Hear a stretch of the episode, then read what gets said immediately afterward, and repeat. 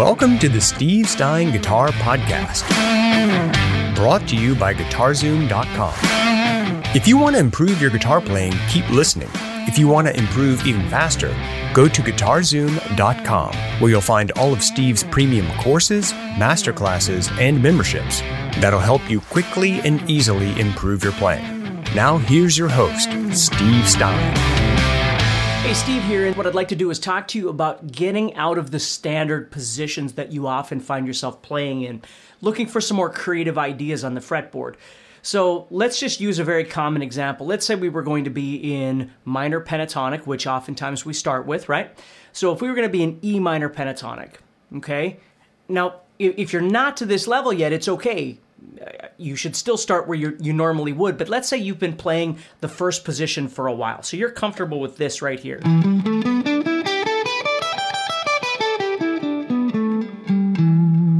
Okay, so you find yourself going there whenever you're jamming and you know you're in the key of E minor or G major or whatever, and you go there and you're just you're getting bored because you're just doing the same things over and over and over. Now, one way to cure that boredom is to start trying to learn some new ideas, new movements, new licks, new sequences that you could do in that position.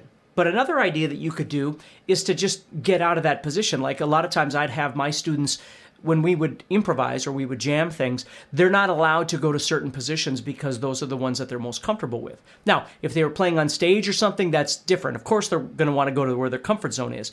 But if we're in a lesson and I'm trying to get them to break out of their normalcy, I would say, okay, you're allowed to to uh, play anything except the first and second positions or whatever it might be, and it forces them out of their comfort zone Now if we're in a position where they need their comfort zone, then it makes perfect sense to go there right? But if we're practicing, then we're going to try and break out of that a little bit. So, one thing that I love to do, I mean, there's so many places in the fretboard that I love to go, but let's just say, uh, and again, if you're thinking positions the same way I am, this would be the fifth pos- or the first position. This would be the fifth position. This would be the fourth position. And then the third position. Now the third position is what I'm trying to get at. And the reason is is because my E is right there. So it's a great visual point for me to start. My third position looks like this.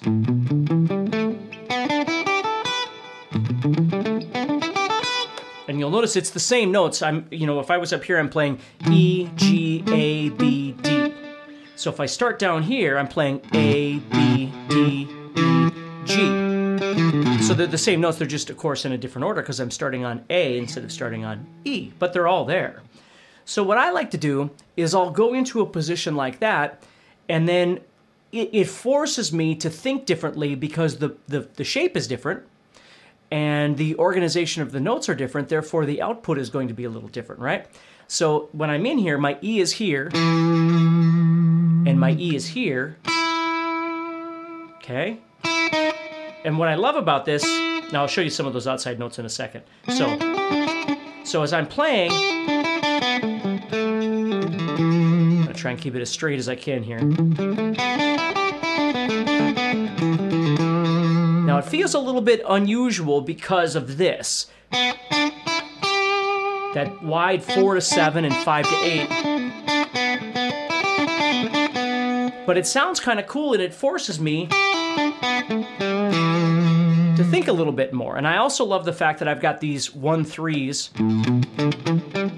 See that? One three. All three of those strings that I can screw around with too. Now, again, nothing's out of the ordinary really here. It just looks a little different and feels a little different.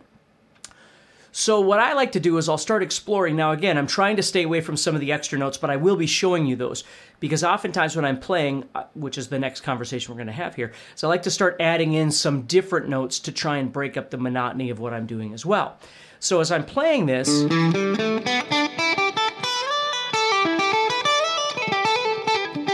I'll move, for instance, from this position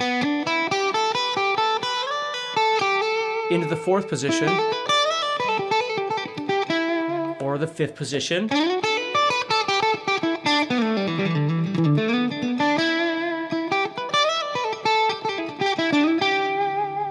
Okay? Now, the pentatonic is a wonderful scale and it really provides us with all of these notes that are kind of compatible with everything that we're playing. Okay, if we're in the key of, in this case, the key of E minor.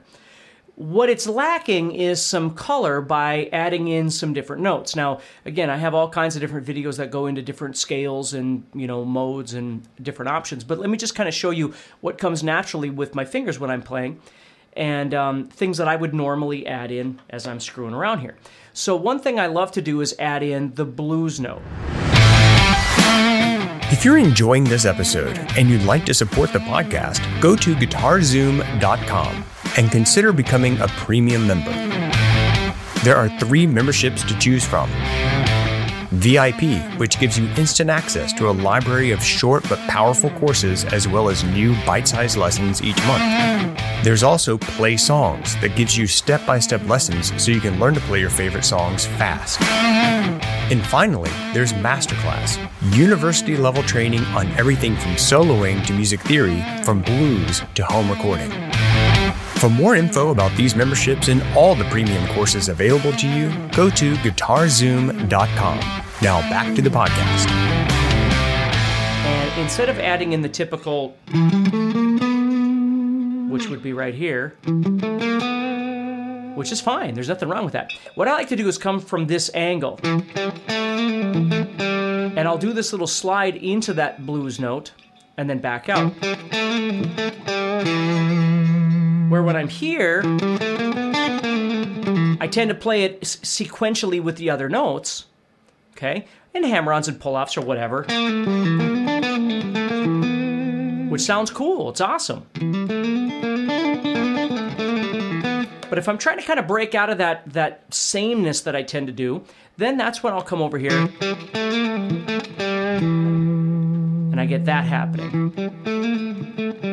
Now remember, at any time, I could slide into this position. And I could use that blues note both ways, right? I could play it. And all of a sudden, I've got this new color, this new blues sound. I don't have to use it all the time, right? I could be playing very pentatonic. That's something I like to explain to people is because you've added a new color into this scale doesn't mean you should overuse it. Sometimes what's nice is if you stay primarily pentatonic and then add this other color in just a little bit here and there, it makes that new note that you're playing sound really, really, really important. Now, maybe again, everybody's got a different approach to to soloing, so it's cool however you want to do it. But that's that's one thing I like to do. Okay, now if I keep going, now I've got that 4 7 right there. Okay, now what I like to do to make this shape a little more uh, comfortable is I will play, I'll play this note here. Now this note is not, again, it's not a pretty note over the E necessarily. It depends how I'm using it. But I use it as a blues note, or passing note, I should call it, not so much a blues note, but. So I'll take this, and I get this kind of thing.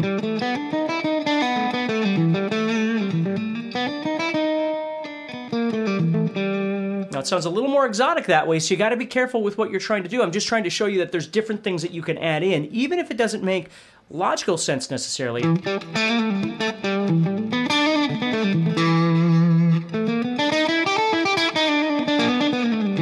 See, so you can see that they're stacked on top of each other. This one's 789, and this one's 789.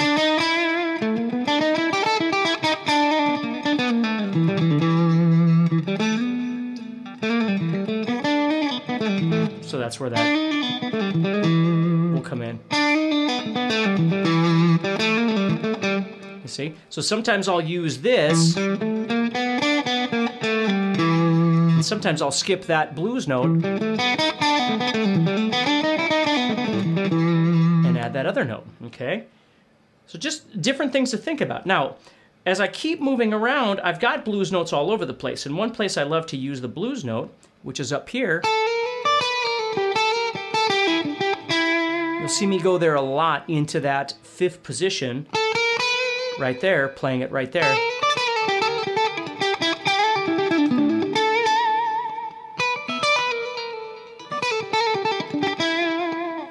Playing it. See, now I use those right there, the 7, 8, 9, and I don't have to use them both all the time. I can just decide on one or the other, or I could use both.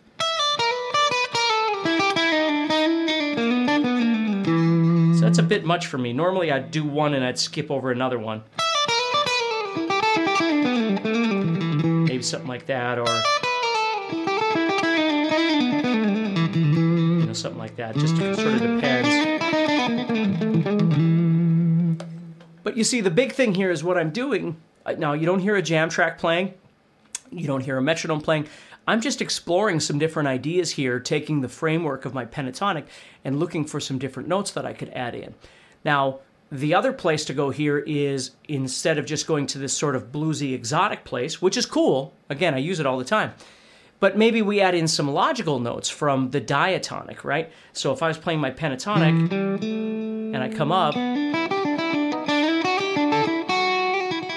I'll use this seven right here, which is the F sharp.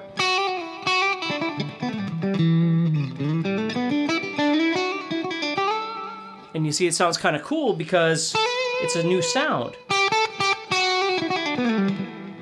So I might add that F sharp. Now, I don't want to add it in every single time I do something.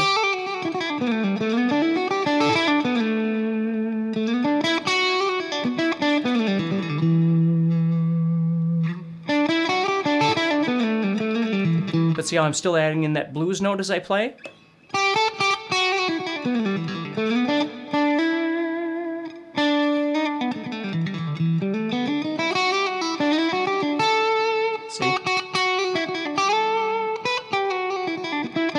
Now that adds a lot of melody. Maybe too much sometimes. It depends on what I'm looking for.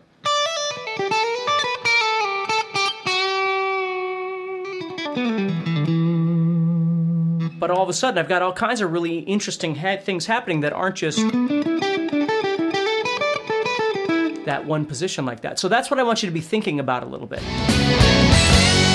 Next time on the Steve Stein Guitar Podcast. And then we're going to look at the G's off the fifth string. So we got to find G up here and G here.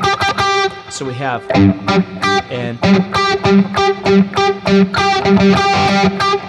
Okay, so we have. Those are the five G's we're going to be focusing on. Now, these other two, let's just hold off on those. We're going to focus on these three for now. What we're going to do is we're going to take those and we're going to build some arpeggios or triads off of them. Hey, Steve Stein here from GuitarZoom.com, and thank you so much for listening to this podcast. If you enjoyed this episode, can I ask you a favor? Please subscribe, leave a review, and share it with a friend. Your feedback means more to me than you'll ever know. And be sure to check out my YouTube channels where you'll find over 1,000 videos to help you with your guitar playing. Thanks again for listening. Stay positive, keep playing, and keep having fun.